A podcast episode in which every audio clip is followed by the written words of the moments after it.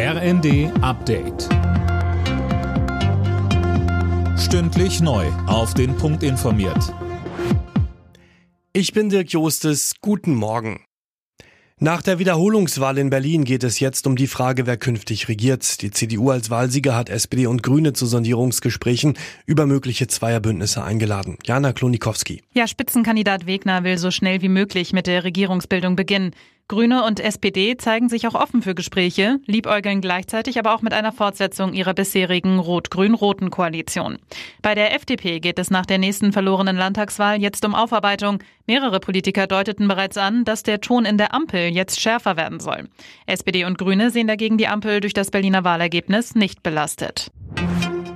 Das Deutschlandticket könnte schon nächstes Jahr teurer als 49 Euro werden. Diese Möglichkeit wollen die Bundesländer in dem Gesetzentwurf zum Ticket hinzufügen, berichtet das Handelsblatt. Bund und Länder sollen den Preis jährlich abstimmen und festschreiben können.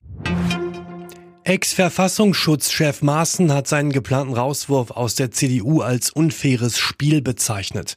Aus seiner Sicht soll verhindert werden, dass die Konservativen in der Partei wieder an Einfluss gewinnen. Die CDU-Spitze hatte wegen rechtspopulistischer Aussagen Maaßens ein Parteiausschlussverfahren auf den Weg gebracht. CDU-Chef Merz. Wir sind konservativ, wir sind liberal, wir sind christlich-sozial, äh, aber wir sind nicht rechtsradikal und wir nähern uns auch nicht der AfD an, an keiner Stelle. Und deswegen hält die Brandmauer gerade an dieser Stelle, und das war notwendig, noch einmal klarzustellen und zu unterstreichen. An den deutschen Flughäfen könnte es in den nächsten Tagen chaotisch zugehen. Die Gewerkschaft Verdi plant laut einem Bildbericht Warnstreiks des Bodenpersonals.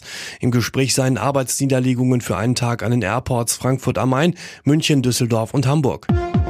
Alle Nachrichten auf rnd.de